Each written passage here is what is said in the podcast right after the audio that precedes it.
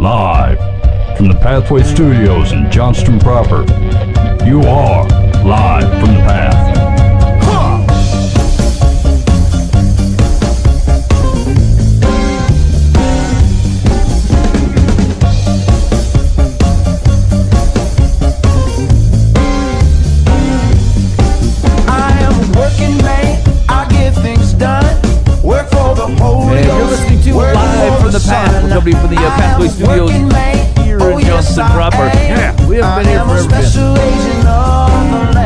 Has been a comedy. It has been a comedy of errors as to our absence. Okay, so I'm gonna tell you. I'm gonna tell you a quick story. Uh, so I mean, this happens every once in a while, and it seems to correlate around the time uh, Boova's no longer around. Right, as soon as right. Boova stops showing up, for some reason, everyone's like, "D- whatever. Dan's been married for forever, so he's going to have his anniversary or whatever. uh, Mike, Mike's going out of town for work all the time when he hasn't gone been out of town on a Monday night for like nine months or Yeah. something. And like, I swear to you, I got the super COVID. It's what I so I- got. Uh, I, I don't. I I can't remember how long. Maybe six weeks ago or so. And like, it was the worst. I've never been so sick in my life. Like, I'm almost 40 years old, and I don't recall ever being so sick. And for this long, I was like in bed sick for like a a week before I saw any kind of reprieve and like I was hallucinating. My, I- Mike, we were talking about this before the show, but like I was texting Mike about how I was supposed to help with a planned invasion of Shechem. Yeah, and and, like then he texted me on how he lost it. No, we didn't retake it. It didn't- didn't happen. Even his own hallucinations were against him. He didn't. He wasn't even victorious in the retaking of Shechem. it was terrible. Why did you drop your hand? and like I don't I don't know if it happens to anybody else, but like like so when I get a, a high temperature, I start to hallucinate. But but like I'm aware of it. I'm like I know I know I'm not supposed to retake Shechem. I get goofy like that, but not, I don't I haven't gotten that. Not not that Yeah, far. yeah, oh, okay, not Dan- Dan's going under control.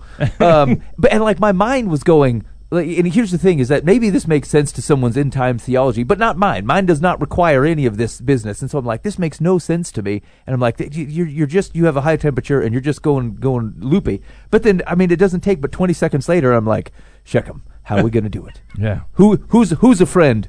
Dan, the tribe of Dan. No, no, not the tribe of Dan. And so, um, so what? And like, I also had for some reason I was trying to c- put a series of uh, cu- c- what felt like cubbies into my second floor because like we had just been we just moved and we had only been in this house like three weeks and we're doing construction all over the place and like. I, I, like I was, do, I was trying to do a, a price list and a uh, a materials list, and and as soon as I nailed down the materials list, my mind would go, "You can't connect that to the downstairs," and I would like, "Shoot, I can't." But cubbies don't need to connect to it. It made absolutely no sense at all, and I tried to write it down so I could look at it, but like I just could. It was awful. Anyway, That could uh, have been your next book. Yeah. Cubbies don't connect downstairs. By Ben Foose. and and other thoughts from Shechem. Um, so anyway, I was sick for like a week, and of course, you know, as soon as you're sick, they thought they're like, you've got the COVID. And so I tried to call, and they're like, dude, you need to do a COVID test. I'm like, are any of these symptoms of the COVID? And they're like, well, fever and uh, like like high temperature and hallucinations and loss of weight. They're like, yeah, that could be COVID. I'm like, doesn't that also sound like a hundred other sicknesses? I mean, aren't these the symptoms for absolutely everything? When someone says you're sick, sick, you go high temperature, uh, maybe a little bit of coughing, and you're not feeling like eating. Lethargic. Yeah. yeah, yeah, tired. You I'm have a virus. That's right. This seems like a, a hundred different things. Like, no, you, you, we think you have the COVID. So I went in and they tested for the COVID, and I don't know if have anybody else been in for the COVID test, Yeah. Dan? Yeah. I've had one, but it wasn't the same as yours. Yeah, you got to do the spit or whatever. where Yeah. you could spit it. Did you do the full nose one? Holy cats! I was I again grown man, and like I felt violated. Yeah. it was like an attack. Yeah. And like what they stick it up your nose, and then like just to the point where it really starts to hurt, and then they shove it up another inch, Oh, wow. and then they swab it around. And like the, the lady didn't warn you, which is probably her wisdom. She's probably done this a thousand times. She's like, "Don't tell them," because Yeah. then they're going to think she just lie back, and then whoom, right up in there. Uh, so anyway, they did it, and it's it's. I, I know people are dealing with the COVID stuff and it's difficult, but like this has been months now, six months. You figure they've got this under control, but like they couldn't get the, the, the results for like five days. But they won't see, they wouldn't see me for anything else until they got the COVID test back. I'm like, don't we? Isn't this why we do the protocols, the masks, and all this business? Can, like, can I come in? Um, but they wouldn't see me for anything else. Eventually, I go to this. Um, they, didn't quite have the they didn't have the test back, but the, the the pulmonologist agreed to see me, and he's like, "Yeah, even if they say you don't have COVID, you have COVID." I'm like, "Well, why we do the test? can't, can't we just put your expertise on the corner here, and we'll just save that nose poke?" I did.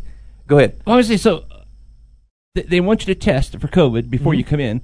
Yeah. So if you have COVID, but you don't come in or you do come in, either way, don't you come in? That's what I'm saying. Yeah. Yeah. If if they It's like- proved I have the COVID, they would let me in. Then you should come in. Just, It's just, like, well, let me in. No, you don't have the COVID. Just stay sick. I- none of this has made sense. There's, there's a break of None logic it anywhere. I, I grant that it's new, but there's a break of logic in here somewhere, right? everywhere, everywhere, Yeah. every single where. I mean, Everywhere, all of the wares. the virus only attacks some exits, but not the entrances. It depends on which Walmart exit or entrance. I mean, right. it's like Yeah, they led you. They led me. Like, in fact, I went to another doctor and they said, "Well, you can come in this way." I'm like, "Uh, did, these people are allowed to get the COVID coming in this direction?" It was you don't weird. care about that. Like I, I, somebody somewhere, and I'm like I, for you guys, if anybody's playing softball or sports, like there's weird things like you can't sit on the bleachers, but you can sit anywhere else, and you can't be in the dugout, but everyone's still in the dugout. Like it's just what I, I, people are trying, but you, you lost your head a bit. Okay. Anyway, long story short, they tested me multiple times for COVID. Nothing. I felt I, I still couldn't do anything. I kind of convinced myself. I went back to work. I worked from home, but it took a month for me to feel like I was normal. So like that's part of the reason like we didn't do a show for a while is, is that Mike was out of town, Dan was doing stuff, but like I, I just I could not do it. I couldn't leave the house. I didn't want to come here and get someone else sick, especially because we couldn't figure out what it was. So, so how, how does that work when you work from home? Do you, are you still like working? Are you still? I mean, Yeah, you're you're you're yeah. yeah, I'm working. That's pretty slick. yeah, yeah, it's it's it's pretty handy. it's pretty- it's pretty nice. Matter Wake up, clock in. I was I actually here's the thing. It creates bad habits. I don't know if you other guys, anybody else, work, what your work from home experience is, but like, so if I had to be normally at an eight o'clock, I have a standing meeting every morning at eight a.m. I'd have to leave the house at like seven, seven fifteen, get downtown, get, get walk there, get logged in or whatever. Uh, now I wake up, maybe it's uh, seven fifty two, and then I and I turn over and I turn my computer on and I got my I'm in my you know might be in my undies, might not be, who knows. And I take a phone call, and then I take another phone call, and I might not get around to doing anything for myself till like eleven thirty and it's uh yeah i'm not sure it's good I'm not sure that it's, i'm, that I'm it's not helpful. sure i'm not sure it creates goodness in my life anyway I, so I, I i tell you all that though uh just to say that like it was just a weird set of circumstances of people traveling and me being sick and um and uh, also like we could have come in and do like a two man show but like we'd just been gone so long that i didn't want to i just thought like let's have i'll make you wait till everyone's back so anyway w- it's a full house tonight nathaniel's in here with us uh, Dan and Mike are here. We're, we're uh, sorry for that long story, but we're glad to be back. Yeah, It's yeah. good to be really here. glad to be back. Actually, Yeah. So um, I, I don't. Oh, hey, one other real quick thing. Um, uh, Brian, if you're listening, so like I, we just fired up the equipment. It hasn't been on for like two months or something, and um, for some somehow I missed a message that someone had put to the complaint line um, from a man named Brian back in March, and um, I, I I really feel bad that we missed that because I want to say thank you for for calling. Um, I appreciate um, you you called to talk about uh, an episode that we did um, about like when the COVID stuff started happening, and uh, I really appreciate your feedback there. And then he had provided some some Pope style, which is awesome. which was pretty good. yeah, Actually, what yeah. was? Uh, do you remember what it was, Mike? Uh, yeah, it had to do with uh, if you're not. I, I, I, what was the exact word? If if you're not inconvenienced uh, by uh, by the gospel throughout your day or spreading the gospel throughout your day, you're probably not doing it right. Uh, yeah, yeah, yeah. You're probably not bearing, bear, taking up your cross. Yeah, correct, Yeah, correct. Yeah. Anyway, so um, boy, I was super encouraged to come in today for having been gone so long, and, and I don't I don't know if the Lord hid it from me or I just I'm lazy and don't do things right. Either way, Brian, thanks so much for calling the complaint line. Uh, it, it was just cool to hear your voice. Um, especially because we, we mostly get texts, and uh, we, I appreciate you listening. Thanks for calling in. I'm sorry I didn't get to it sooner, so b- big apologies from us. Um, I'd like to say we'd get better, but I mean, if you've listened to the show, you know there's a very low likelihood of that. Yeah, No. yeah. Yeah. Mo- most of our feedback is just really negative comments on Yeah. our YouTube channel. So. That's that's right. Yeah. That's right. Most most of the stuff is going on over there. Um, so I, you know, I was, I was, you'd think we'd also stored up a lot of stuff to talk about, but here's the thing: most of the stuff that's gone on since we've been on the thing is the thing where I'm like, nope, nope, we're not adding to the like. I'm not acknowledging that. I refuse to interact in that particular conversation. I don't know what's the matter with that thing going on over there. Like it's it's speaking noise into noise. Well, and and actually, uh, uh, you know, I've had multiple conversations over the last couple of weeks that like there is so much going on that is absolutely unnecessarily divisive that speaking into it isn't worth it at all. It didn't do anything. and they are and and, and all those things are dominating like news headlines and uh, and and water cooler talk, right? And I'm like, boy, I've never had so much going on and had so little to say.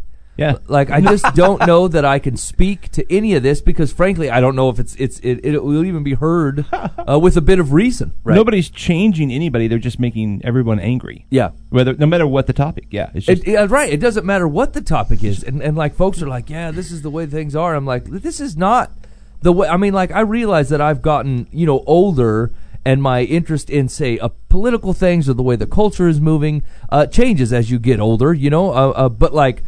I don't recall growing up in, in, in you know late '80s through the '90s, graduating about 2000 or so. Like politics was always like, yeah, there's always these folks that are disagreeing or groups of people that are fighting, but like it is literally I am this and I'm done listening to anybody else. and people are shooting each other And over then, it. and then here we go, Yeah. you know, and like it, it's not, and, and then if you pull, like if you talk to individuals, right? Like I've talked to quite a few people that are, they just don't sit politically the same as I do, you know. And they're mm-hmm. completely reasonable. We Yeah. have a completely reasonable conversation. Those are not the guys that anybody is actually talking to. The Yeah. reasonable people that's like, yeah, you know, I can see where you're coming from. I just, you know, I just don't, I, I, I don't think that, you know, and and like it's, it just seems like it's where where in the past it's like, look, uh, during especially work, right? We don't talk about politics or religion. We live both of those things out. These are just hot button issues.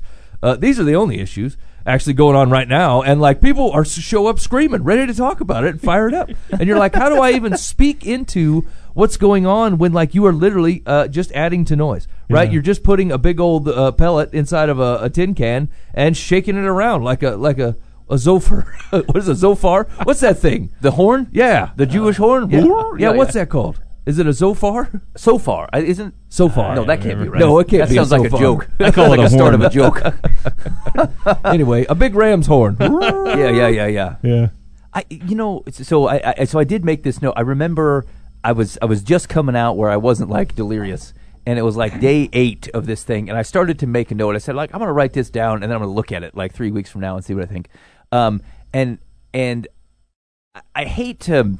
I, I was trying to make sure this was a valuable Jesus discussion, um, and I and I think that it is. Um, and it, but it intermixes on how we think about our our country. And w- what I wrote was free speech demonstrates humility. Free speech, the freedom of people to get to say that they want, is a demonstration of humility. And this was around the time when like Facebook and Twitter were were basically saying, look, here's here's the narrative, and if you're not saying what uh, things that we deem to be false or things that we that don't align with a CDC recommendation or whatever, we're not going to let other people see it.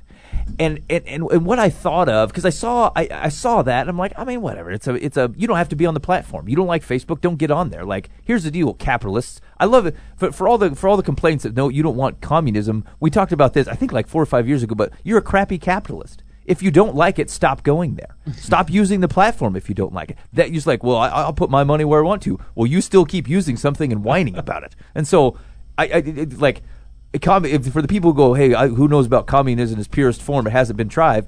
I would actually submit to you, capitalists, that you stink at being a capitalist. Yeah. you're not doing a very good job. It's job. like watching the guys who be like, "Ugh, I'm done with Facebook," and then you posted that on onto Facebook. You not real? I mean, you take three steps back and go, "You know, I feel like it's antithetical to what I'm doing here," and you, but you don't. You you put three exclamations on it and you ship it out, and then you go, "Yeah." There's some newer platforms out there trying to be, you know, substitutes, and and, and they're even more negative because they're just drawing all the people who Right. were being banned. They're you full know. of those So they're just on fire, and it's just like I'll spend about five minutes. and Go nope, nope. So, nope. so this is crazy, right? But like, I, uh, I, I sent a Facebook message to Mark Zuckerberg, uh, and like knowing he would probably never read it, not Hey, a big Mark. deal, right? But like, I was, I was, I was, I was reading about how some of his employees had, they were like uh, banning against him. They're like, hey, we're, we're we're walking out or whatever. And I thought, whatever you think about social media or Facebook, um, right now uh, they're asking this one man to call balls and strikes on a platform of free speech, right? And so, like at the end of the day, uh, people were writing gossipy, half true things on cave walls, right? Like as soon as as soon as humanity got the option to bend a truth or tell just the part of the story that they want to, or you know, or or slander a guy out front in the middle of everywhere, they did it, right? And then now this guy is being tasked with do this so we like it. Handle your platform of free speech in a way that we like it. Free speech is not conducive to that. Right. free speech is not conducive to people going, I love everything about this, right? That's the why that's why it's such a big deal is because uh, what was that what was that really cheesy American president movie where they said like like the freedoms in this country is is, is allowing the guy that you hate the most saying the thing you hate the most at, at, at the top of his lungs uh, while you're screaming at the top of yours the exact opposite. Right, right, right, right. That's the gist of it. And so like I wrote the guy I'm like, "Look, man, um apart from all that's going on, I don't even know you, right? But like at the end of the day, you sit in a very tough seat to call balls and strikes on the way that humanity interacts with itself, right? And then and then you get put in the chair, whether you chose it or whether you created something that allowed it. You sit right in the middle of humanity, going, uh, "Be referee of how humanity works." I'm like, what a crappy position to be in. Right. Which is, so do do you realize like that's th- what they're asking for for companies like Facebook and Twitter, and what they're assuming is they're like, hey, at any given moment in time, you know the absolute truth of everything in the world.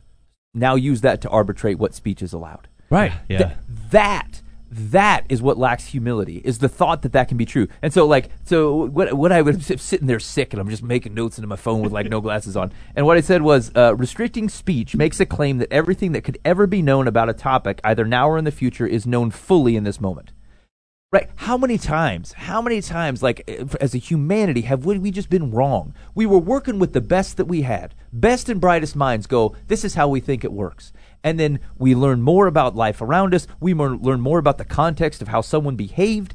And like our knowledge gets better. I don't fault, and you should not fault a humanity for trying to work with the best that it was. That was the conversation that Brian called in about. That was the conversation we had about COVID in, in March. We're like, hey, take it easy. We don't have a lot of information here. You've got fallible humans trying to do the best with what they can. Learn how to deal with that. Okay? However, for someone to make to, to try to claim absolute certainty to say what we know now is the all the truth that would ever be known. Ask people to describe the moral character of JFK during the time of his presidency. And now ask to say, well, what did we know about his moral character now? Well, we learned a lot mm-hmm. about fr- but from people in his administration and people willing to say things after he's passed away, and it didn't feel like it was dishonoring to him. The con, like you didn't know everything then, and frankly, you don't know everything now about that man's life, and so it is arrogant. It is arrogant to posture that you personally or any given platform has the means to say we know what is absolute fact. We know the entire truth right now, and it will never change. Right. And you can't do that face to face either. No. Right? Like we're just talking about a delivery system. Right? Like the guy that can write a half truth or write a, a misleading thing or whatever. Like people do that to your face all the time. Like when you walk into QuikTrip, they're like, hey man, good to see you. You don't believe that? No, that's not true. He's like, dang it, now I got to go clean the You don't bathroom know again. right? Like, oh, and so like people, I mean, all day, every day are telling you half of a truth or a misleading thing or posturing in some way. Right. And like you're not able to detect detect this with the the God given attributes that you roll around with every day. And now you want to look at an arbitrator, a man, and ones and zeros and go arbitrate this for me. Mm-hmm. You're you're a fool, man. That's you're that's a complete Yep. sucker's bet. And it's and it's even true. Here's the thing. I know I know you guys hear it from regardless of the media you look at. Like the media is not telling you a full truth. Now here's the thing. You're to blame for some of that. You are to blame for some of that. Uh, you won't read a 10 page article. You won't. You rely on headlines and, and a first paragraph of something to communicate to you that you've accepted that as what you consider to, to for your evaluation of truth has been to your own detriment. So yes, the media does do that. And again, like I had nothing else to do. I'm looking at news and I'm looking at two different places. Um, give me two different headlines for a particular article. And here's the thing: I'm going to tell you this, you folks who are listening to me, you conservative bent folks. If you think that your conservative news provider is not guilty of this, you are a fool. You are a fool. Okay, I did. There were there were a number of articles where I went through and I read. I said, "Look, I'm just reading source documentation all day today. Like, I'm going to go read the study. I'm going to go read the court document." And then I looked at like various articles and I'm like, "You're lying to me. You told me half a story, conservative news media. Hey, you told me a half of a story, liberal news media, ma- mainstream news media. Um, now, it, the, the thing that differs between those two groups is the intent." The way that they're trying to influence you. But you are blind to think that any particular news medium is giving you a full truth. But that's again where like I don't I know why they do that. Because they're trying to tell you a short story that you'll read. You are to blame for that. if you reject that and say, "Look, I will only read source documents. Uh, I'm not going to rely on someone else to tell me this half story of to get my facts," then this wouldn't be a problem for you. But you don't do that. You're to blame for that. I'm sorry. That's your fault. You blame the media all you want to, but until the last time that you looked at some sort of reaction uh, to, to what everyone was telling you about, hey, here's the here's the studies around the effectiveness of what is that HQC or something on on COVID. Did you go mm-hmm. read the source studies, or you just read someone's synopsis of it? Because if you didn't read the source studies, I don't care. I, I'm not listening to you because the media only has a few paragraphs to keep your attention. This is your fault. So the, mm. anyway, the, the the broad point of, of what I was thinking was is like from a Christian perspective, and this is the main problem with how we interact with social media, and it bleeds into how we interact and have conversations with others. It lacks humility. It assumes that at any given moment you are in full control and handling of all the facts, and you know that's not true you know that you're lacking context. It assumes that we will never learn more of context, that no one anywhere in the line of information had any, any bias uh, or misunderstanding or incompetence. These are all humans in any of these things. And so, if there's anything to think of before you go spouting off your mouth about the latest facts that you think are irrefutable, that you think no one will ever change, and like the, the science is settled, this is the brilliant thing about science. The science is never settled. It's never science has a built-in thing that says as facts change, we we communicate new things. Okay? Where you do not lack humility. That's what this is. It's an arrogance that say I know because I read from someone else who claimed to know who obviously doesn't entirely know. They don't have the vision of the world. They they've got information from humans who are fallible. Now here's the thing. In humility, you need to look at everyone else around you dealing with it and doing things the best they can. All right? That's what we talked about before. But like you, there's no high horse here. You don't have a grand notion of owning facts. As much as you think things there's all kinds of stuff people thought was were irrefutable 50 years ago. It wasn't irrefutable. Things change. Do the best you can with the information you have, but your arrogance cannot stand as Christian witness. It simply cannot. And that is the behavior that I've seen uh, on, on, on social media, and frankly, that I've seen in even some face to face conversations, is arrogance. And that is, it's the mark of the beast. like, arrogance is the prime characteristic of Satan to be able to have, to know who God is, to be able to have walked in the presence of Yahweh and think, I have a chance at defeating this. That's arrogance. And like, th- if if we don't learn anything, it's to is, is to recognize when we are being arrogant and you your handle on non biblical facts that come from fallible pots of humans is your biggest risk for arrogance. And frankly, that's what's contributing to this explosion of stuff in our society. We know the minute something happens in the news, oh, I know the motivation of the guy who pulled the trigger. I know the motivation of the of the people that were marching down the street. Our world is way more complicated than you give it. It always is. It's always more complicated. It doesn't mean you can't call balls and strikes on things. Hey, you shouldn't do this or that. Hey, maybe we need to look at these procedures or whatever. But like again, you do the best you can. But your level of arrogance around it, I think, is the biggest risk to Christian witness because it, puts a claim on human facts over and above a submission to kingdom life and kingdom values that say we walk with humility here. And that's what that is the key. If I had to roll it up to something, it lacks humility. All of it lacks humility. So be careful. Uh, and and like uh, it's it means sometimes and, and, and again we've we've kind of had this discussion but like there have been times where like I'm two weeks into some kind of major thing and I'm like I feel like I should say something. I'm like I don't know. I, I am going to walk in hu- in humility here and say look if I don't know where to speak I'm going to prayerfully put the thing that is bigger than me into the hands of the one who is bigger than me and say look I, I will speak when I know things for sure here's what I know for sure is this is arrogant I know there's arrogance here I don't know all the balls and strikes of everything that you guys are fighting over uh, but I know that that we're talking about it in such a way that it reveals arrogance and so I don't mind saying that So anyway, Ben's big sickness revelation is look, it's a humility problem. It's an I- arrogance problem. to- to- totally agree with that. I, as this was uh, unfolding, all the COVID stuff, just all the stuff, you know. Yep, yep, yep. And the whole world's on fire.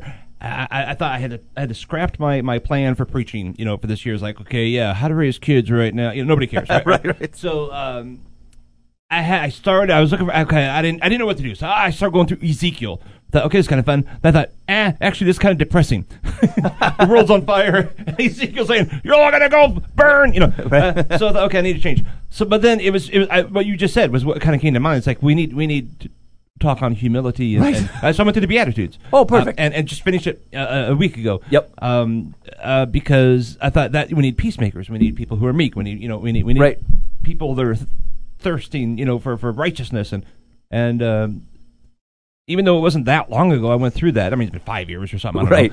Um, and, and it was just like, yeah, yeah, that was just uh, it, it was answered the situation better because, like, you're right. We- I, I can't speak for all whatever people, Right. Uh, you know, but I can speak for Jesus, and and he, he tells right. us how to. You know, we're, we're always praying for, uh, you know, oh, if, if if if we just pray to God, He'll heal our land, blah blah blah. What if He's waiting for an army of peacemakers to go out and make peace? Right. We're waiting for him to wave a magic wand, you know, and, and come on, heal the land, God. Right. You said you would. Get off your butt. Right. And be a peacemaker. Make pe- like active making Yeah. a peace. Exactly. Yeah. Anyway, man. Well, and it ta- and that's the thing is it takes it takes it takes humility to say I don't know all the answers, but here are the tr- here are the things Jesus told me that I know for sure, and so I'm going to go do that. Yeah, yeah. I'm going to do that, even in face of people who who want to argue about it, because like eh, eh, hmm, it's just so it's so difficult to, to, to the stuff to stuff that you read and like you, you read one account of something you're like oh yeah totally. I totally get what's going on here. And then you read a different account and you're like oh well maybe no it's a lot more complicated than I thought. And like there's human evil in there and there's human natural human bias like uh, not even intentional not even malicious. Yeah. uh and and so like hey man i can't sort I- i will never know all the facts. I just can't know it. It's yahweh gets to know everything. I have a limited scope. And so with my limited scope what are things i know true? I i know that the meek the humble and meek will inherit the earth. I know that we're called to make peace uh, especially with people who i don't want to make peace with. And so like if we can just ground ourselves in that and, and like if if you're not damn that's a that's a, such a great thing to think about like is is is my is what I'm about to say either in person or online align with the values of the kingdom uh, lined up in the Sermon on the Mount and if Yeah. they do not the fact that you claim to that you most of your fights over one piece of datum Here's here's a piece of data that I said that you said was this and I say is this. Great. Oh, It was six percent. Now it's blah blah blah. I mean, okay. Yeah. Uh, react to the best that you can, but like, uh, is that what we're going to go to the streets on? Let's go to the streets making peace. We're going to go to the streets over this data point coming from other fallible humans Right. who, who collected the data from other fallible humans who may or may not be influenced by other fallible humans. Like, okay, like you can only control so much here. And that, that was my whole question on that: is are we agitators or peacemakers? Right. Yeah, yeah, Because yeah, yeah. most of us are just ad. We, we, we'll take our slant on. Well, Yep. here's what my science says, or here's what you know my Yeah. article says, and and we're only posting that to agitate. That's our, that's only why we're. That's doing right. That's I right. We. I mean, you know, eh, Yeah. in general,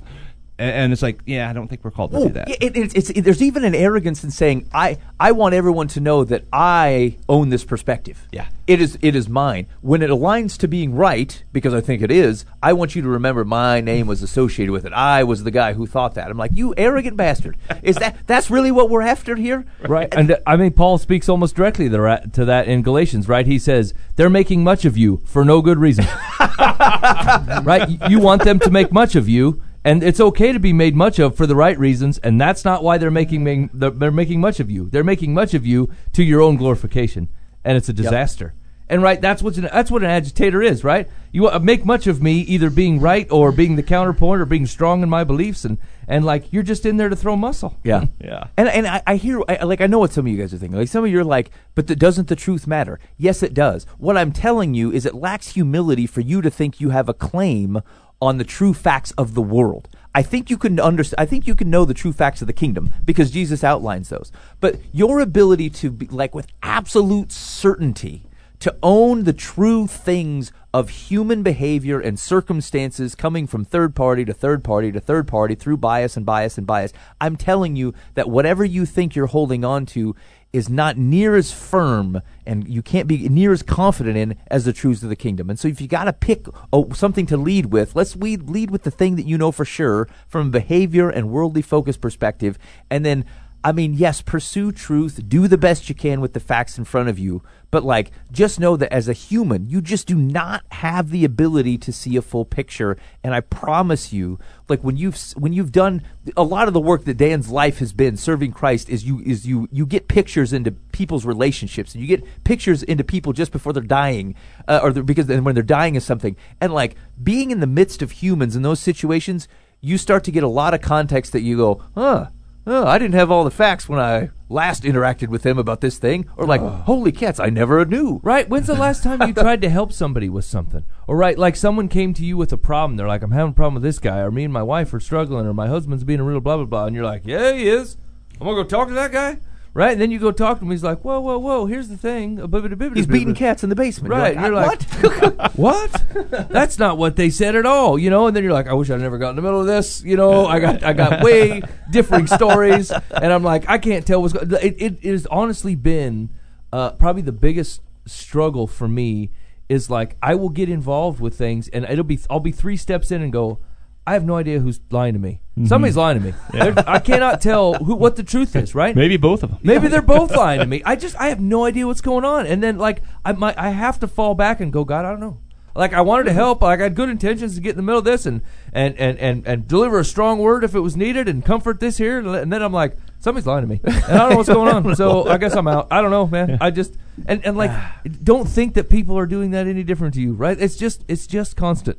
Right, it's just absolutely constant, and frankly, there's a there's there's a portion of, and Christianity falls into this, right, where we tend to start worshiping truth, right? Like truth is no doubt a good thing, but it's not the worship, right? Like it's an idol, right? And so like people be like, and here's the deal, here's the thing that I noticed. Here's the the the the the, the center of the thing, and I want you to know that I saw it, you know, and I picked it out, and like that was way they teach you this like when you're dealing with um, kids that have uh, uh, like if you're working through adopting kids or kids that have grown up in a certain environment it's the relationship you're there to maintain. That's what you're there to maintain. You can't die on every truth hill or misbehavior or whatever. Your job is to protect your relationship with that kid. If if you took that exact same approach to humanity right? The truth of the thing there's no doubt it is important but like my relationship with you is the thing that I want to save, is the thing that I'm willing to put time and effort and whatever into. And I would say our current state of uh, affairs is not that. Right? Like, I'm willing to burn every relationship I got so you know that I think the coronavirus Right. is stupid. okay, I mean, if, I guess if you want, you know, and so like the same thing with with whatever whatever thing that you want to pick that you don't think I understand wholly. And the truth is, I don't understand it wholly. Uh, that is true. I don't understand the whole breadth of it or the thing. I, I don't any of it. Even the stuff that I could half believe, I, I don't. I don't understand it completely. You know. And but you're you're willing to burn me. you know. I'm I'm sacrificial to you, uh, opposed to uh, mask wearing or not wearing masks or you know whether I march or don't march, or whether I think this happened or that didn't happen, or whatever. Right? You're willing to you're willing to sacrifice me as a human and everybody else that doesn't want to or or is have a, having a hard time seeing what you're getting at, and that's a horrible perspective, right? Like that's just tough. You don't agree with me, you're out. I will burn every friend I got. I've seen people post that on social media more than once. Oh, man. If you believe this and this and this, go ahead and take me off your friends list. Okay. Yeah, Great. because you sound like a jerk friend anyway. Yeah, I mean, it, it- you're willing to you're willing to get rid of me uh, based on one news article that I didn't even Right. actually pay attention to. I, I, Right. I'm not 100 percent on what's going on. I'm reading the same thing you're reading, and I'm up in the air about it. I'm like, I don't know if it's true or what exactly happened or what whatever, you know. So I, I don't know. It's it's sad. Like it's, it really is. It's totally defeatist and not a, a love of people. And like it's number two on God's list, right? love me, love people, right? Love me, do what I tell you to do, and then love your neighbor as yourself.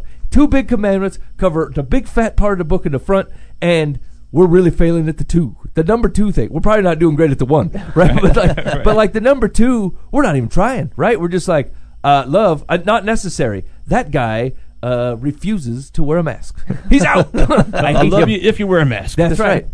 That's right. It- It's, it's just so difficult, you know. It's- know, and I know, and and, and I, I, I again, like, um, I, I, I know it's easy to be like, well, what do you guys mean then? Just because we can't know everything in the world, what am I supposed to do? Nothing. No, that's not what we're saying. Right. What we're saying is, the way that you approach everything should ha- should be undergirded by the by the humble notion that like you know that you're not in control of every perspective and bias. You know that. And so knowing that means how you approach a situation should be reflected in that humility. Not that you don't approach it, not that you don't do the best you can with what you have and the brain that God gave you, but if you but if if the way that you approach it reeks of arrogance that claims that you know more than you do and that you don't recognize that that inherent human bias and misperception and agenda doesn't exist in the person marching the street and in the police officer that responded to something and the news media that covered it and your uncle who read it and forwarded it on to you in a Facebook message that said you got to share it because the truth must be known, then you're a fool. That's arrogant. That's what I'm saying. Do the best you can, but but like anything that doesn't reek of of humility because you recognize that you are you are a limited human, and so are everybody that you dealt with that day in every medium. That's where you're getting. That's where you're going to lose it. That's what I'm telling you. It's your attitude that that approaches any given situation. That's interesting, right? Because like, what's humility look like in some of the in some of the big things going on, right? Uh, if you think masks are stupid, you should wear your mask. What do you care? I mean, really, what is it? What is it hurting you? Humility goes wear it. Uh, if you absolutely, you should be walking up to every police officer going, "Man, I'm sorry. I know this is a mess. I, I really am. I'm sorry." You should be walking up to uh, your black friends and go, "Man, I'm sorry. I know this is a mess. I, I'm I'm sorry. I, I, this has just got to be rough all the way around." right? There's all kinds of situations that I don't understand, right? But I knew, but I do know that there are hurting people, and like I don't want them to hurt, and I know it stinks, and there is truth, and there are things that have to change, and there are things that are flat out wrong, and we're not saying not to get behind those things. Right and, and, and, and be a force for changes that are good for people. But your basis still should be on loving people, not hating a group of people. Right? If your motivation is because you hate the group of people or this other group of people, you're already setting out wrong. If your motivation is because you love this group of people and you want to see things change for the better and this other group is causing the problem, yeah, you're at least out half started with the right motivation. But if your motivation starts with, I just hate those people. I just hate them. Well, then you started out wrong. You left the house wrong. You should turn around. People are making much of you for the wrong reasons. It, and and actually, to, to the to the Beatitudes point, it generally costs you something to make peace. Make make peace requires an effort. It requires. Uh, I- as a matter of fact, this is so weird now that you brought this up. I remember teaching on uh, here on on part of the Beatitudes, and it had to do with making peace. And I remember the the story that I had at the time was about uh, it was like Thanksgiving morning, and my my wife and my oldest daughter were arguing over their of her hair. My wife wanted her to have hair a certain way because it was Thanksgiving. We were going somewhere, and like I, there was absolutely, I wanted nothing to do with this conversation. Like I'm not going into that bathroom. This is going to be awful. And I thought, Ugh. I'm supposed. I, I, I, I help broker peace between the ladies in my house, and so I went in there and I brokered peace, and we got people, and people did hair that was close to what people were looking for, and ultimately we left the house in a peaceful situation. And I didn't want any part of walking in the middle of two people arguing. But mm-hmm. now I get it. In, in the realm of what we're talking about, that seems like a shallow example. But like the point being is that like it costs you something. It's easier to sit on the sidelines. Um, and here's the thing: trying to broker some sort of peace between your Dan's been here, Mike's Mike's been here, uh, Nathaniel's going to be there between your daughter and your wife is a very de- delicate balance. boy. it is very delicate because like you can come in there going, look, you will listen to your mother, blah blah blah. You're gonna have a hard time brokering peace that way, but you can't be like, look, I know your mom's overreacting, so just do this thing. You, that's that's not brokering peace either. Yeah. And so like it's a difficult thing to walk into because you love both parties and you just hate to see them arguing. And so the point being is that like it's wrong to think that it's not going to cost you something. That like you don't have to swallow a little bit of yourself because here's here's I'll tell you this flat out because my wife doesn't listen to the show. I don't care about the hair. My kids want to go and wear their hair however they on Thanksgiving. I'm like, I, nobody cares. This is not a big deal to any, to me at all. I don't care. I'm totally on the side of my daughter here. But but here's the thing: it's like it's not about me. That wasn't about what I think. It's not about protecting and showing everyone, hey, everyone's overreacting because I don't care about the hair. It's finding a way to make peace between two people, regardless of what I think. Um, and so it's it, it will cost you something. It will mean that you don't like. It's not about you and you spouting your beliefs. It's about listening to why these people are arguing about this type of thing. And like, yeah, I get it. Sometimes there's just people who are never going to listen. Okay, don't burn all your time over there. Go, but but but like, it takes effort, it takes time, and it will cost you things to make peace. And if it's not doing those things, back to Brian's point, um, like uh, you maybe you're not bearing your cross here. You just wanted it. We wanted to stay out of it. But like w- w- you got most of us are on social media going, boy, it sure takes a lot of time and effort for me to spend all this time pissing people off. Yeah, man, I'm, I'm, I'm so wasted on this. What an effort! Yeah, boy, I've been tearing up the, the news pages all day. You've been doing what now? You've been doing nothing. You haven't been doing anything. People used to at least write signs, right? Put get the markers out, cut a board. You know what I'm saying? Like, we're not even doing that. We just get on, click and click. Take that world was how. Oh man. All right, sorry. Hey, I mean, I don't we come back from the show after months and, and do something heavy, but like, anyway, those are my rambling notes. It's been a heavy couple of months. It- it has. right? Like, and I think you can probably say, uh, I did not think that like the prolonged way that this is going was taking a toll on me until I realized it was. Oh, yeah. I, I I think it really is actually, and like I don't think there's a need to put a fancy media word to it or anything, but like at the end of the day, uh, you, people aren't they're not uh, community uh, as they were. Right, you're not free to community as as you would.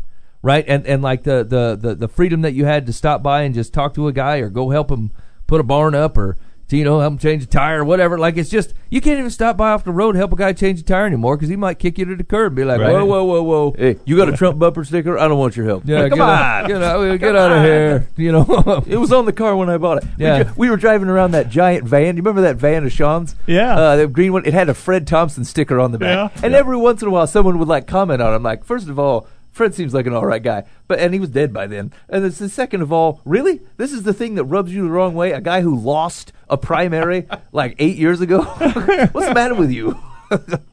People are weird. My, my my wife works at the a school, and uh, you know, uh, she she right now is just in the, in the, office. Yeah. and, and she had people all day today calling in and just yelling and, Oh. and just you know, and, and so she's pretty beat up. She comes home and I said, "Well, here, you know." It's where everybody's at right now. You're you're the dog. Everybody's kicking. Yeah. you know it has nothing to do with you. It Has nothing to do with the school. Everybody's upset at everything. Yeah. and, and they don't know how to express it. And and you know they're just Yep. and she knows that. I mean, it wasn't anything she did. Yeah. It's It's still hard. it We does help to hear log that in. though. It's that like, look, they don't actually mean this. Well, one gal called. We can't log in. You know, are you going to help me? He says, "Well, are you in the settings?" And, but I'm not going to do that. Are you going to help me? And she kept saying, "Worry, are you? Did you go to the settings?" And, Yeah. she finally hung up on her. The gal hung up on her, A- a- and she's just like, it's it, re- "It's I- just where people are at." I had the same are. problem like that like our girls are doing uh, online school right? Uh-huh. and so like they're like uh, it turns out like some of the classes can't be done virtually. And so um, you know they're like so so they end up having like first second and third period online and then they don't have a class again until sixth period. And i'm like what time do the periods start? You know? And they're like nobody answers me. So i email to school. I'm like look man uh it's easy when you're at the school to just keep rolling into the next one, but like, what time does she hear need to come back online or whatever? And no, I mean, I get the zeros. No one can answer me. No one's. I'm like, what is happening? Why can't I get this simple answer? I'm trying to help the kids show up when they're supposed to. I'm like, well, it's easy. It's sixth period. Well, what time does that start? The world does not work that way. I don't divide my workday up into seven different sections and just happen to roll into it. I need to know what time to be there. It's early out because that makes it a different time. Yeah, right. And, and and to this day, no one answered me. Right? uh, I I got nothing uh, until You got to call one- my wife and just hang up on her. Yeah. You'll feel better.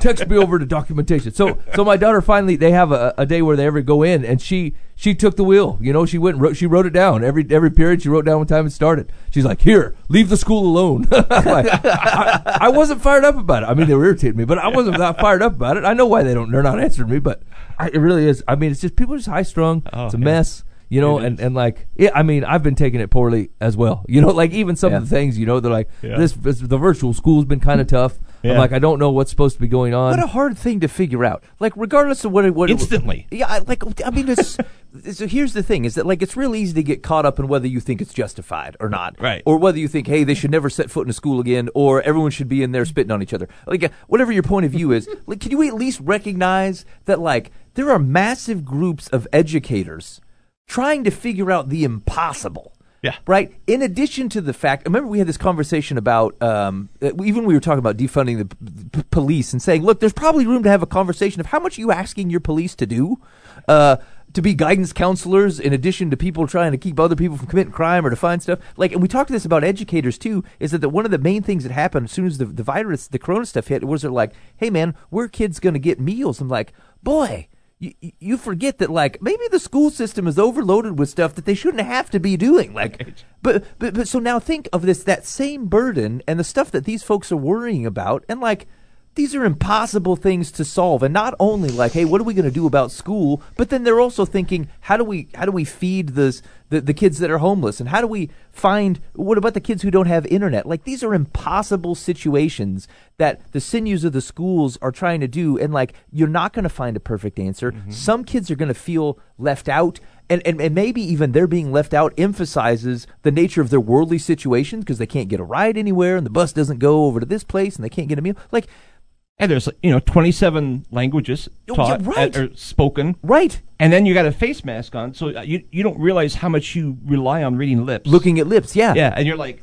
I I, and there's some they're speaking muffled. Right, right. And these are and like they're so difficult situations. And then you're and then you're asking your educators one to try to figure this out, to learn a new system, to make it feel like they have confidence in it.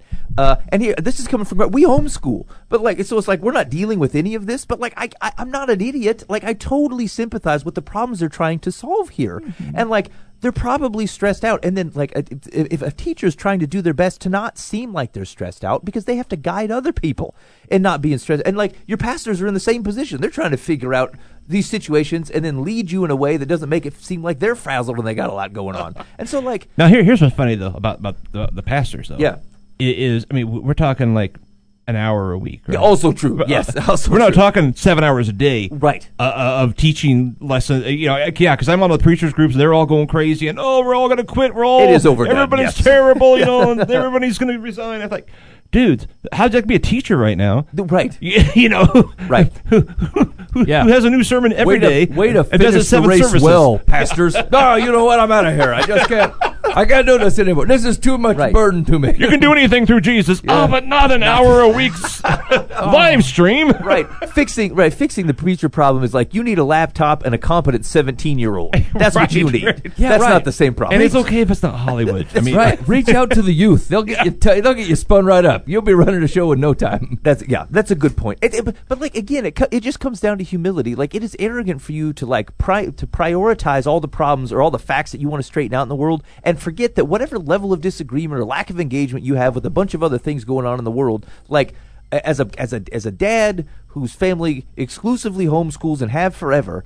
I, st- I can still reasonably look at the public school system as like what a burden what a difficult thing to solve those folks have just got to be worn out Yeah, right. Along with the pitchforks that are outside in the fire. Right. They're like, "What did you choose? Boo!" That's right. I have no judge. Like I've seen, like uh, so. I, we actually we dual enroll, and so like there's we go. Um, our kids go attend for like four, three or four hours in a in a local school district, and like I've seen their return to learn plans. I'm like, good effort. This is a great effort. Like I know this is not perfect, uh, and you're going to learn as you go, and someone's going to get COVID, and the whole thing's going to blow up. Yeah. But like you know. Uh, th- th- like there were, I have quibbles about it. I'm like, well, that's probably not the wise decision. Hey, I think you're probably overreacting here. But what the heck, man? They're they're doing their very best in a very difficult situation. Just be kind and humble. Right. If right. you had this figured out, you could be president, but you don't.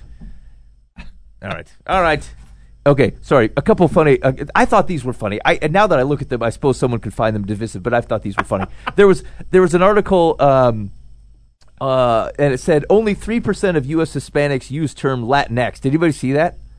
no, no. I don't know what that is. Seven, okay, that that was their same reaction. So the so um, I think you're pronouncing it wrong. wh- how, how's it said? Latinx. Latinx? I think okay, so. okay. Oh. This is Wouldn't why you Nathaniel's say- here. Well, Latinx? now I get it. Isn't it Latinx? This is why I'm not allowed to use They it. they need a space or something. Oh, go ahead, Ben. Wait, hold on. Say it again, Nathaniel. Latinx. Latinx. Okay, so they come up. They came up with that it says uh, Latinx, a gender neutral term for people of Latino origin, and like this is something that like um, AP writers and p- p- people who work in the media have come up with.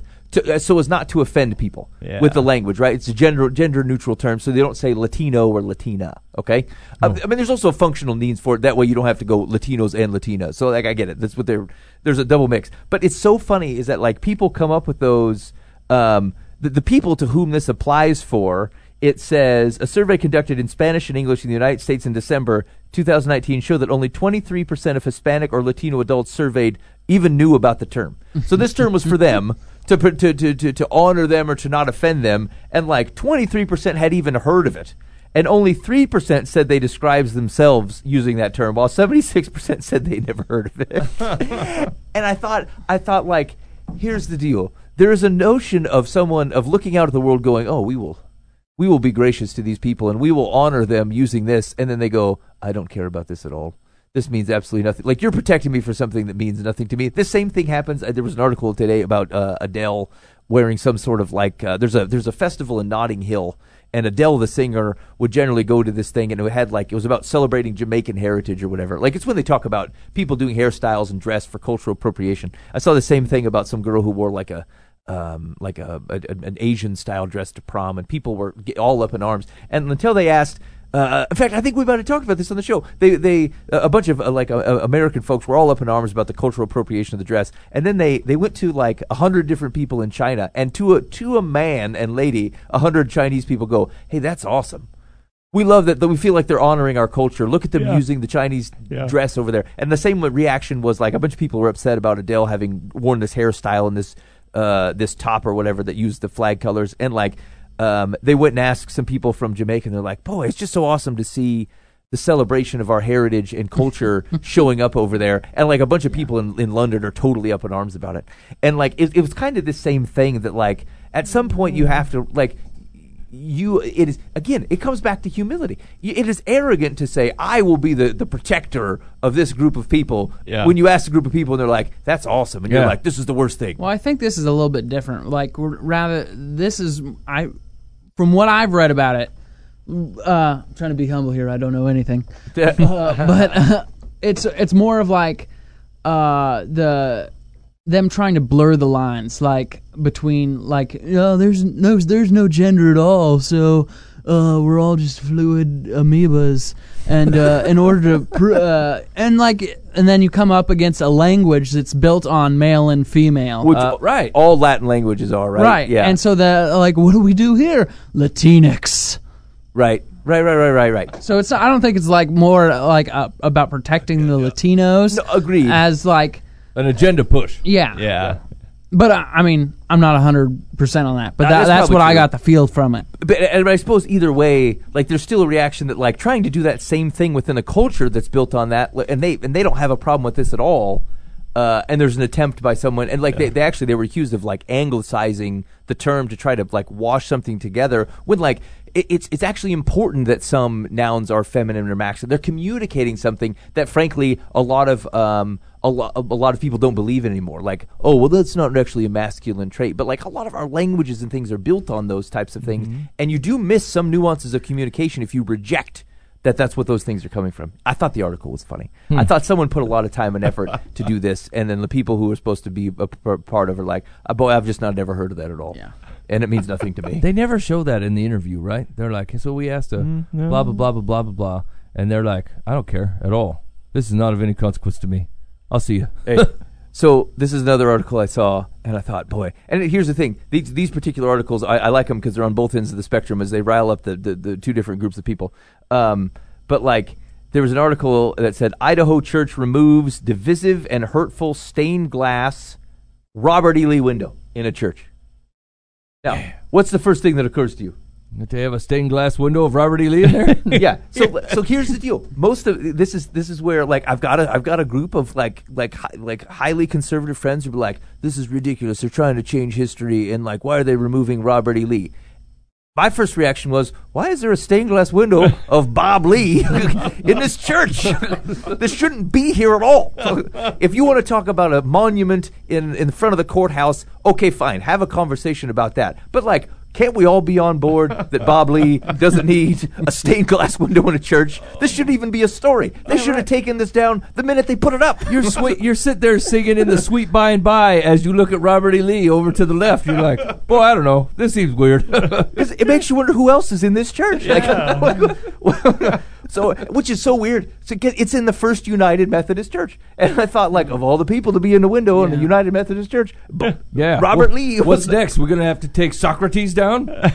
So it's but it's so funny it- because, like I said, Idaho Church removed a stained glass window featuring Confederate General Robert E. Lee last week after voting in June to modify the image that some found divisive and hurtful. Here's they put a hat on him or something. That's not him no more. it's uh, uh, Paul. Ooh, wait a minute. This is great. It says First United Methodist Church in Boise, Idaho, also known as the Cathedral of the Rockies. Dan, wait, Dan, do you have a catchphrase for your church? no. uh, took down the image of Lee during a deconsecration ceremony. How can you decon? Was it consecrated at some point? I This- suppose it was. You should be more embarrassed for what put it up. That's where you should be embarrassed. It, it says after having originally covered the image with a black banner that read "We repent." The church had been contemplating removing the Confederate general from one of their stained glass windows ever since Dylann Roof murdered nine black congregants at Mother Emanuel mm-hmm. American Church in South Carolina. It says, following the Charleston tragedy, we began a process to engage this community in deep questions of racial justice and God's call to us in the 21st century, acknowledging our own sin with the stained glass window panel in the right transept of the cathedral. Wait, the window pane, here we go, honors Presidents Washington, Lincoln, and Confederate General Robert E. Lee. You're repenting of the wrong thing. yeah. I mean, should- you were wrong about the first thing. Yeah, True. We but- repent for having created any type of monument to anybody else within the house of the Lord of any sort of political figure. I don't care who it is or how great you thought they were. You should have. Yeah, graven Im- images and all. What a defiant heck! Yeah. I mean, I don't know. I don't know how that sniffed right when it got put up. And like, I don't know Yeah. why the shooting. I mean, granted, it was it was a tragedy, right? But like, why did that tick any bells, right? Like, hey, by the way, we also have we're a We human do engraved something. on the on, the- on on the glass. Do you think that's wrong? No, no, no, no, no. That's not wrong at all. Okay, now it's wrong. Really? What? I mean, there nothing about that should have changed your thought process. It was always wrong. They say there are several things that we know to be true, the church said. Here we go. We recognize this section of our window is more than a benign historical marker. For many of God's children, it is an obstacle to worship in a sacred space. Yes. Yes. Yes, I would agree. For every reason that you're not going to name here, but it shouldn't have been there in the first place. That's where you should repent. I, Uh, I've just never heard of such a thing. this is No. uh, just blowing my so mind. wh- why would this ever happen? Doesn't it sound like somebody paid for it? They're like, look, man, I will pay for this Ah, stained glass betcha. window, but I want the three pillars, America. You know what I'm saying? Yeah, And yeah. Robert E. Lee in there. Robert E. Lee? Yeah. Yeah. Yeah. but him there. Washington, Lincoln, the loser of the Civil War. Lincoln, yeah, Right. I mean, what? I mean, I mean, so many questions. Here's the deal, and people are like, "Well, he was a Christian." I know lots of Christians. No, re- I, like I, I can't speak. I've never met the man. Again, I don't have an entire hold on facts on Robert E. Lee, but I'll tell you this much: he shouldn't be in a stained glass window in a church for any reason, Yeah. and neither should George Washington. Yeah, I love my Washington. Who's best known, by the way, for their political attributes. Right? It's not like you're reading about these fellas in Foxe's Book of Martyrs. Right? Right. Like their acumen, the reason you know them is because they're foundation of a nation and a political process. And that's the only reason you know any three of them. Right? none of them none of them died in service of Calcutta. you know what I'm saying? Like it just it's crazy. I, I was in Philadelphia, uh, I don't know, a couple of years ago, whatever it was, and uh, sat in one of uh, a pew that was uh, they they would rent them by the year, right? So that's how they knew it was like so and so's pew. So I sat in George Washington's pew, and it was really kind of cool to think, wow, George Washington actually this was Right. like his family sat here. But never did I even think what they need is a stained glass window or, or maybe a statue or something. I mean, it's like that. that- I that was just kind of a cool historical thing, you know? Right. And ah, I just I just don't know where they came from. Right. That- Boy, it's crazy. Yeah, we're putting. A, hey, we're gonna build a new church building, get the sanctuary set up, and we we could get a velvet Ronald Reagan put, put up in the back to really seal the deal in here. And Elvis, he sang some gospel songs. Get one of those jelly bean murals. Oh. I'm Hey man, we got to put a light on this. here's the thing. So and, and here's the thing: if you're looking at life through the purity of the gospel, like you don't need you don't need events around you to cause this to go. Like, how does it not occur to anybody over the last fifty years to look up at, at, at Mr. Lee and go, "This does, one of these things doesn't belong here. Why, why why is George Washington in here? I just don't. Yeah, it's that it's just a total blindness to not realize like you missed this the day you put it up. It doesn't have anything to do with the cultural context of whatever you think that followed. He shouldn't have been there to begin with. it is something to keep in mind though is when you hear other people talk about why they are struggling with christianity realize that like there are we do this. we do this right like there's there's an there's an elbow and uh and a left hip socket that acts like this you know and you're like the body is we i thought we had this all tucked up but let's go over this again okay we don't put uh soldiers or political rivals in stained glass to be immortalized in god's house we just don't do that where you thought it would be a given, you find out things like it was not a given. Ah, man, okay, we got to go back through this. This is where Paul goes, and we're still on the milk. Okay, fine. I see we're still on the milk. All right, well, let's fire this up again. Oh man, I, it was a total surprise because like I, I read that and there was of course there were a bunch of comments after the article and not one person goes, "Hey, that part, that shouldn't have been there at all." I'm like, "What? What? How are a hundred people talking about this?" And what we're saying is, "Oh, I don't think Dylann Roof was a white supremacist. I don't care. He was a murderer." Have a reaction to that. Weep with those who weep. All right. But if there's something systemic leading to this, uh, f- figure out ways to be part of making peace. That has nothing to do with some kind of doof, goofball church who put up Robert E. Lee. yeah, Like you missed it. we missed it. Yeah, we are missed fighting it. the wrong thing. Yep. We 'Cause you- made peace with a with a window. I mean, I've, I've never been in a church with a stained glass window, so, so I, I'm not. That's not my tradition. I, I Yep. don't get it. I, th- I'll look at them and think, oh, that's kind of cool, but, but also I'm like, eh, I don't really like them, right? Yeah, you don't know. Yeah. But but usually when they ha- churches that have them, they're, they're pretty excited about their windows, and Yep. there's always a story, and it's There's like a story. it's a really important story. So yeah, this wasn't like some designer said, "Hey, I've got some glass. It happens Right. to look like you know." Yeah. I mean, this is very intentional, and it was commissioned, and it happened. Yeah. and, and everybody knew the story, and they told the story. I'm sure over many years. Right. And This is where we came from. You got to realize our history. And like once again, you're misidentifying yourself, right? You're the engrafted branch. Where you came from was Israel. Israel. Right? yeah, you came from a long line of Gentile sinners, and we were saved from that. We put that on the glass. That's the stuff that we put Yeah. up in the glass. You might as well you might as well render a picture of Chuck, modern day Chuck. Put him up there if you want to remind him of yourself. It's you know, and, and- and it's a good point though. Is that like I you've been and see some of those historical churches, and like wh- whatever your your perspective is on what you might consider to be an excess in architecture around, say, Catholic churches in many places. I'll tell you this: you talk to the to the rector of that Catholic church, and they're going to look to you and say, "Look at these." That's the Apostle Paul when he when he met Jesus in the blah blah blah. Here's the here's the stations of the cross or whatever. Like th- th- those things uh, do pull you back into a biblical story. They're not telling you something outside of the biblical story. They were intending to honor God uh, with the biblical story and surround people with those types of things. Now, frankly, most of us who walk into a Catholic church are like, "Oh, that's neat." Most of the people some of the people who are going to that Catholic church would look at those same things and go, "That reminds me about the sacrifice that this person made." Yeah. And f- so, you know what I'm saying? Like that's why I'm, there's just always a bigger context, and what I might find in excess, some people might really connect with, and I think that's a healthy conversation for the church to have. Uh, Bob Lee, George Washington. Yeah, uh, Abe, Abe Lincoln. No, it's not even that bucket whatsoever. I mean, Does the Israel like, hey, there's these twelve stones. Remember? Remember when you know that that happened? Oh yeah, but but they didn't have, you know, right? Had nothing to do. the Moses pole or something. I don't know. Does the article say what they replaced the glass with? Like, is Uh, it just like a normal pane now, or did they get new Bill stain? Clinton. Yeah, yeah. Uh, we put Dale Earnhardt up there. Let me see here. Done. Everybody loves Dale. Uh, no. So it had. It said there was a banner over the top of it, and it said it said it was a D. Window pane honors. We were deeply.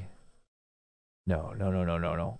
I thought there was. Oh, yeah, okay. Deconsecration Santa took down the image of Lee, covered the image after having originally covered it with a black banner that read "We repent." so they just took down Lee. They didn't took down take Right. down. It sounds like George Washington. Washington and Abe Lincoln are still there. They had to etch or, etch around him. Now there's an outline of Lee, so Yeah. we still get the story. Oh wait, is this a picture of? No. Oh, oh, oh yeah, look, they got Martin Luther up there. Oh yeah, Lincoln, Washington. Oh, they're all on the same pane. There's like a picture of Robert E. Lee, jo- uh, Abraham Lincoln, and George Washington, and then right next to him is an etch of Martin Luther and Athanasius. Boy, these guys just. I mean, it's a very a nicely done window. I mean, there's nothing wrong with having with with creating stained glass and art and uh, depictions of people. It's fine, right? Yeah. Like it just doesn't belong in God's house. Yeah, yeah, yeah, yeah. That's Have- all. Yeah, have that. Okay. Anyway, I thought I thought they were funny. I thought those were two funny stories, probably for the wrong reasons. All right, Mike. What we- let's, let's give some advice here. What the, the world has been waiting with bated breath. There, live from the path. My husband's best friend lives with us. Okay. And I love him like a brother. The problem is, he has no degree and no car and aspires to nothing more than work in fast food part time. Mm-hmm. We took him in to help him get through a bad divorce, and now it seems like he'll never be able to leave. He doesn't make enough money to support himself and has no ambition for completing his education.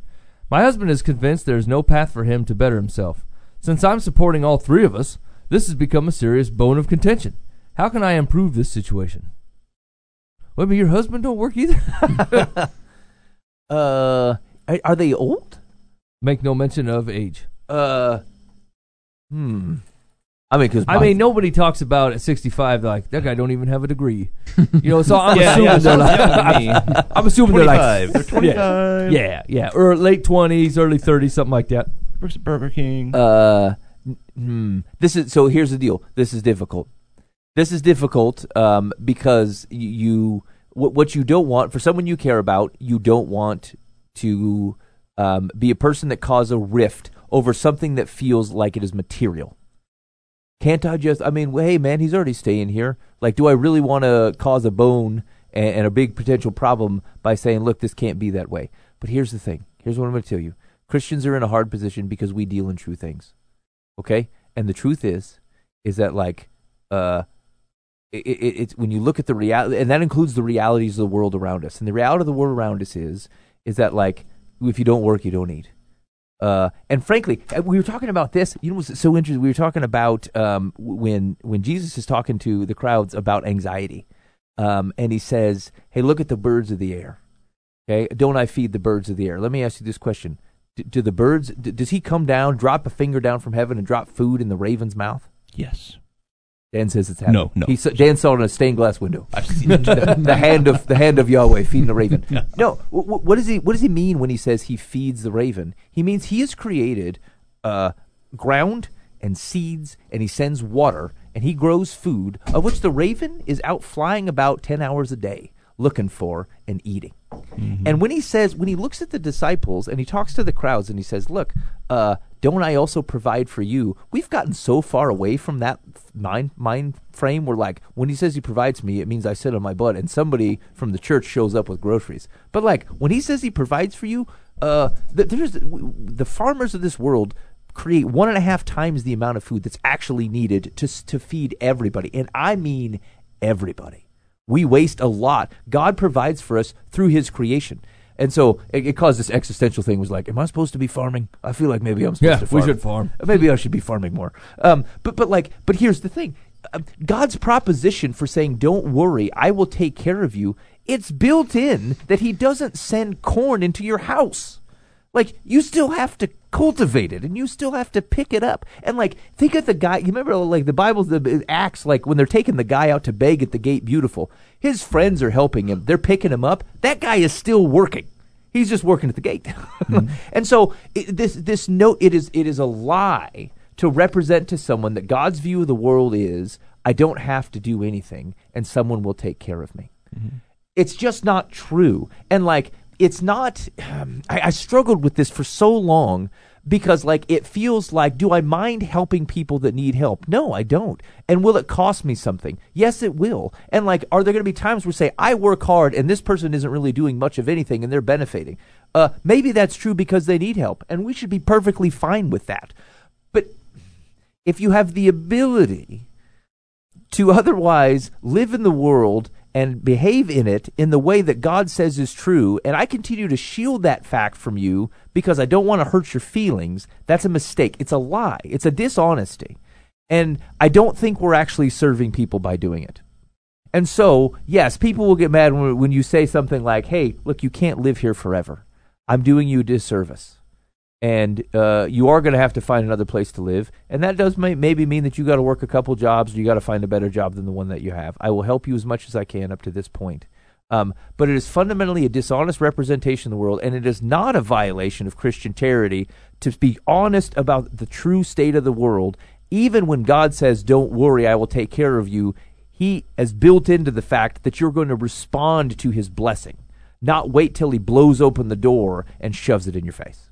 And so I, I it's it's just I, I think there's a, the, Christians with a burden for the world and a love of people will always have a hard time here, and it's the right thing to struggle with. So I, I'm okay. I was I came to this position uh, like even with the within the last two months or so. I was te- I had to teach that section. I'm like, how am I supposed to think about this? And I found a sense of peace that I think I haven't had for a long time when it comes to how I help people by thinking about that particular example and recognizing that like uh, it's not my job to to be dishonest with how the world works and how mm-hmm. God's set up to bless the world. And I'm taking something away from them by trying to make sure it's that. And I'm not lacking charity. I'm not saying hey I don't love people because I won't let you freeload for years. Mm-hmm. That's not not loving people okay? It's it's it's fundamentally denying a reality that God has created for a blessing. You get blessing from work. Adam did work the ability to reap God's blessing upon your life is such a gift. Just like most of the good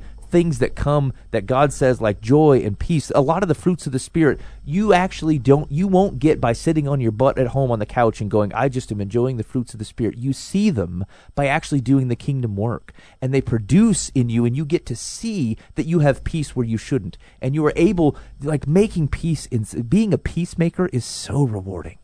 It's so rewarding. Being someone who gets to be part of helping someone find Jesus and and, tr- and and be able to live a free life that they could never live, that's a gift of the kingdom. And to the extent that you never get to be part of it because you sat home waiting for the blessings of the Spirit to come upon you, you misunderstand the work.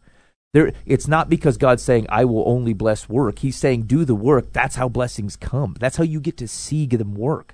And so I, I know, sorry, tirade, but like um, all that to say is that no, it's it's not uncharitable. Um, and from at least from a Christian perspective, you're not actually helping people by continuing to support a untrue view of the world or or an untrue view of God's blessings. Uh, uh, uh, a much shorter version. Sorry. No, no, that was good stuff. It, it is is is yeah. You started out, at least your husband did to help. At some point, you're not helping.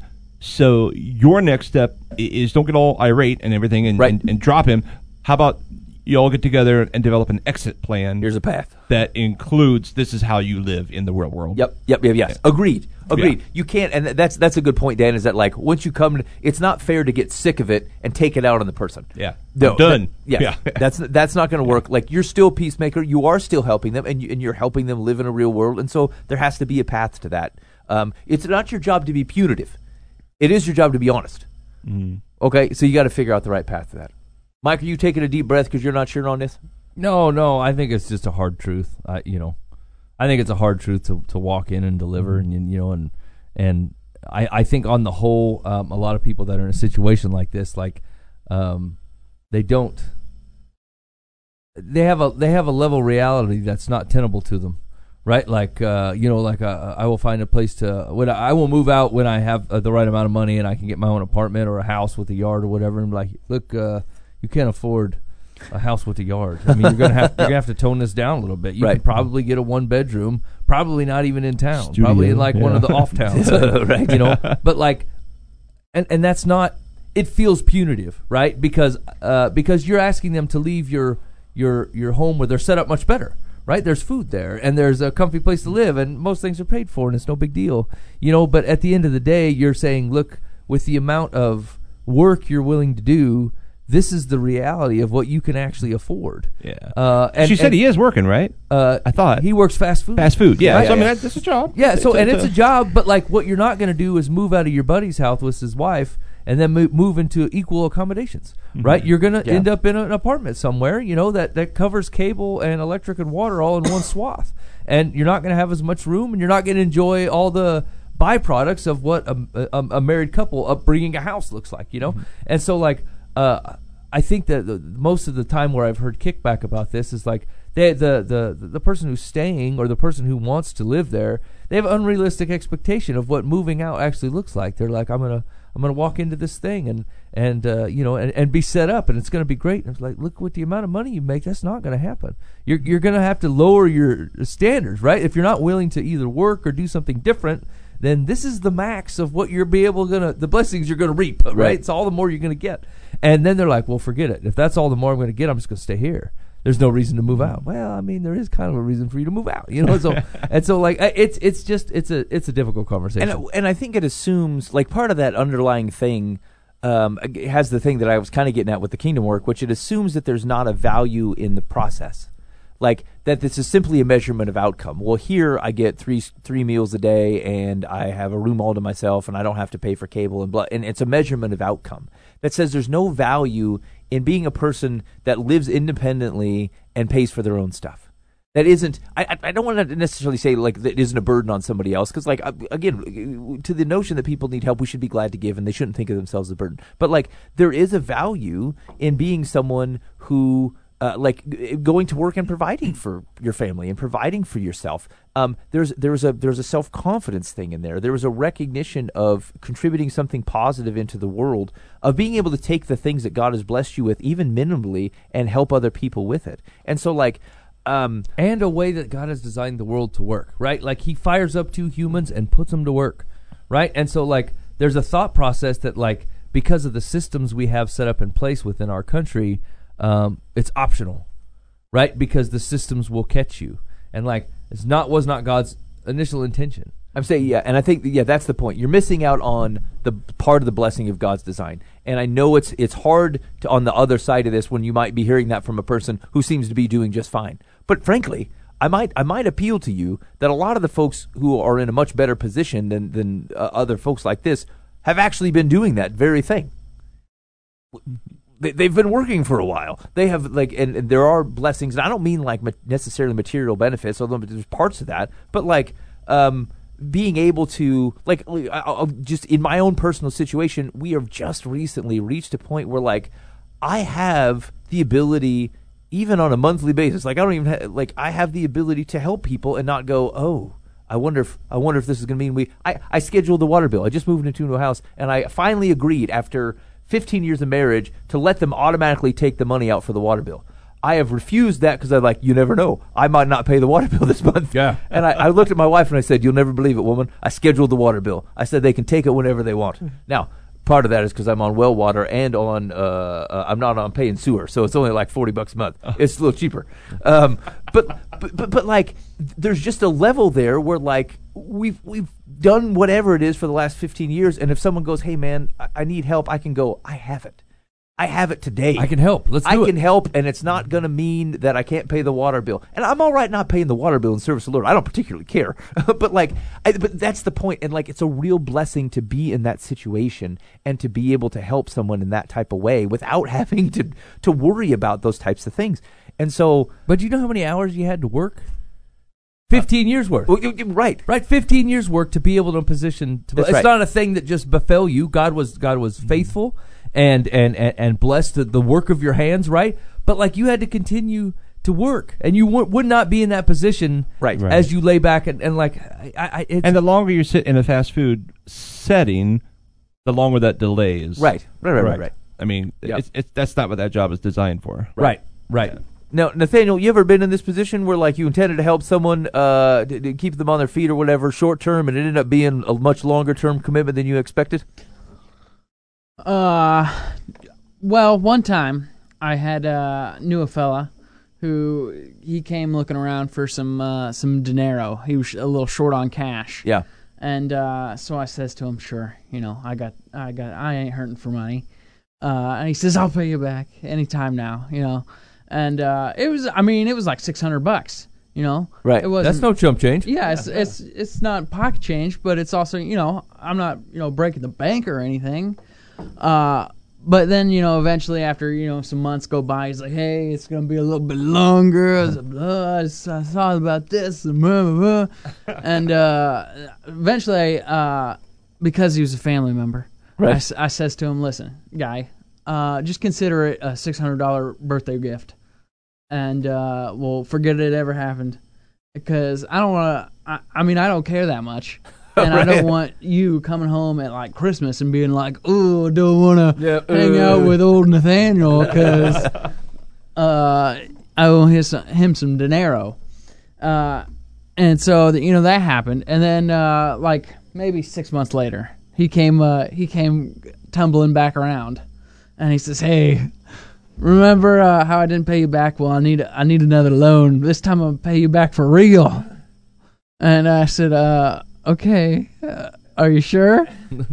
he says, "Yeah, yeah, I will." And so it was like I don't know. I think it was like 400 bucks this time.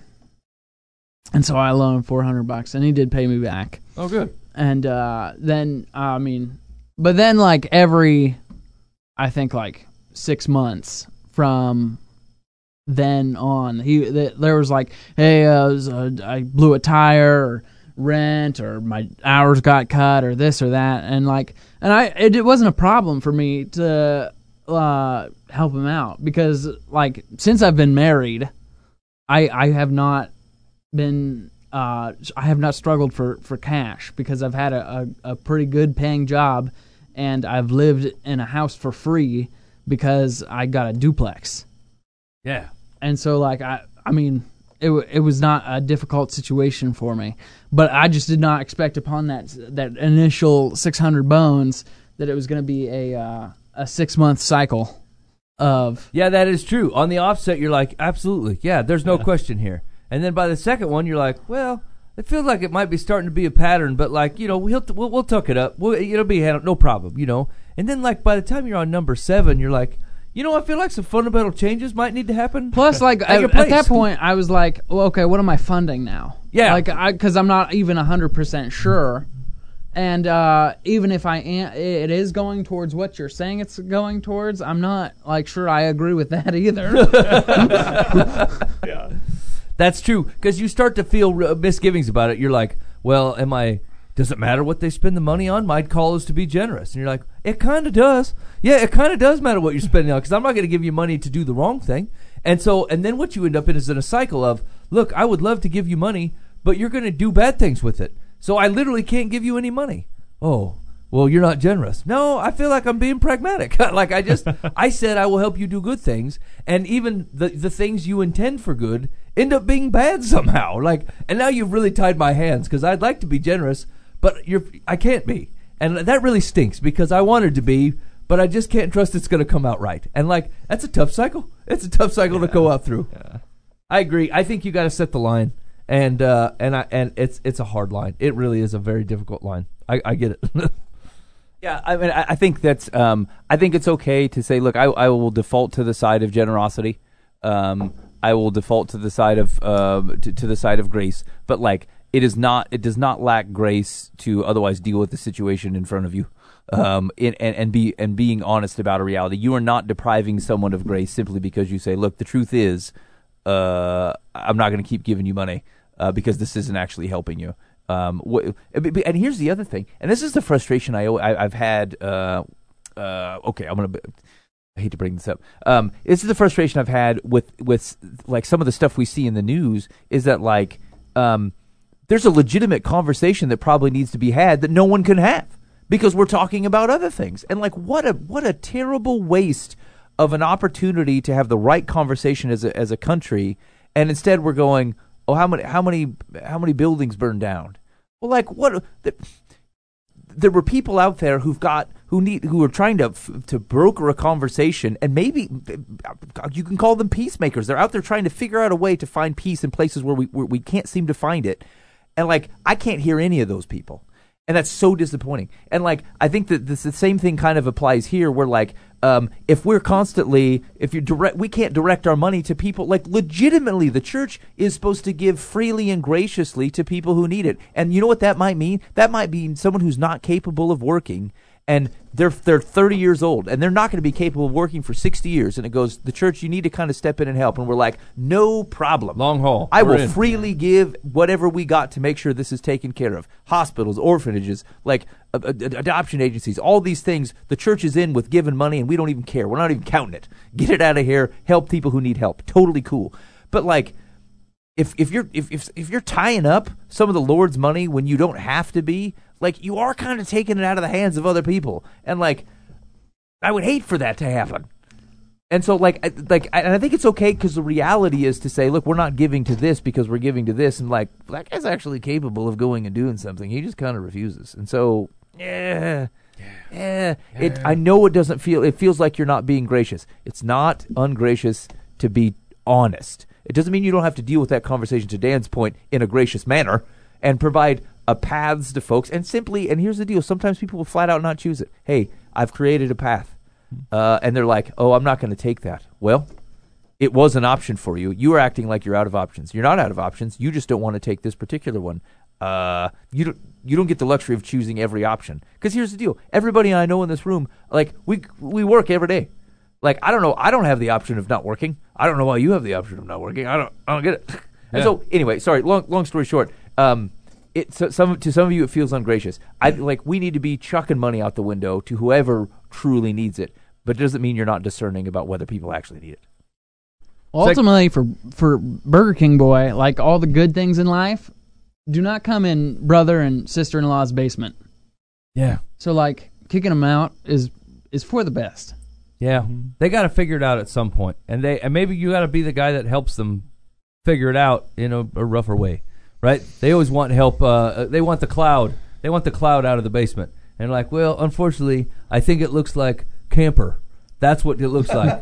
like you leave and then you go live in a camper, or I'll help you buy a camper, or whatever. But like, it ain't going to look like you think it's like. There's going to be some kind of Daddy Warbucks stop by and hire you up at the latest law firm, right? You're probably going to have to take double shifts at the at the place and then build your. You should have started ten years ago. You'd have been fine, but you did not. So, okay. Secular says You should not be supporting all three of you. I am uh, concerned that the husband is not working. I think that's crappy. Uh, yeah, especially if like uh, if our age insinuation is right. I don't, I don't understand what's going on here. Yeah. Be prepared to be the quotes bad guy and stop the gravy train now. Your husband's best friend's career limitations should not be your problem.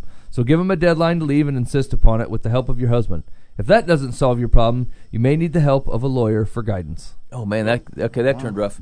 Uh, now here's here's the thing. The other thing I'll submit to you is that th- there is, uh, and again, this I think this supports what Dan was talking about. It, it- there is a path to reality. So, like, okay, maybe you're not. They can't stay in your basement forever, but like, hey, man, I'll I'll I'll, I'll help look for jobs or whatever. Like, I'll uh, I know you don't have a vehicle. I'll take you to the first ten. You're gonna have to take the bus afterwards, right? Like, it's it's totally okay to say to like just because people don't need like help with everything doesn't mean that you can't be kind and shouldn't provide them help in in making right decisions. Like I've had that come up in my life uh, within the last six months that like uh, people needed help when they were needing help on the path to a, to a good decision that's valuable in life. I'm in where it's like, hey, we need help to sustain a, not a good path. I'm like, no, I, I, I can't do that.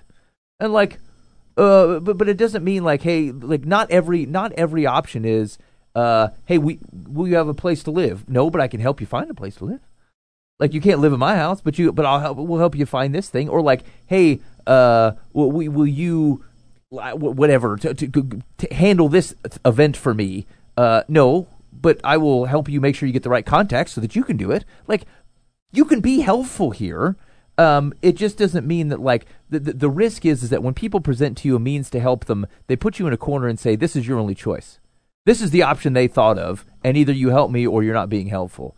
When it's not in reality the only choice, and that's the thing you just got to like. The only option for this man isn't living in your basement. That's a false view of the world. There's plenty of places to stay, and I'm not even talking like homeless shelters. Like again, if he's working consistently, even at a fast food joint, uh, there are options. Now, maybe maybe he needs rental assistance. And it's going to take him six months. Say, great, I'm glad to have you here for six months. You can stay since you're already here.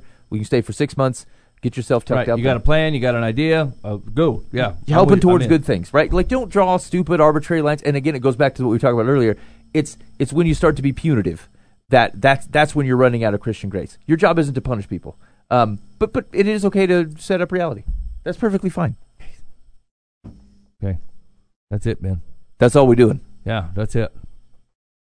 Okay, hold on. I had it ready. Okay, there we go. Hey, you've been listening to Live from the Path. I hope you guys are having a good week. We're so glad to be back here in the studio. It's a bit roasting in here, but I over prepared. I got I put on a sweater. That was a mistake. Uh, I don't know how the thrift store priest takes it. He's been sitting in that robe and all by himself for like two months.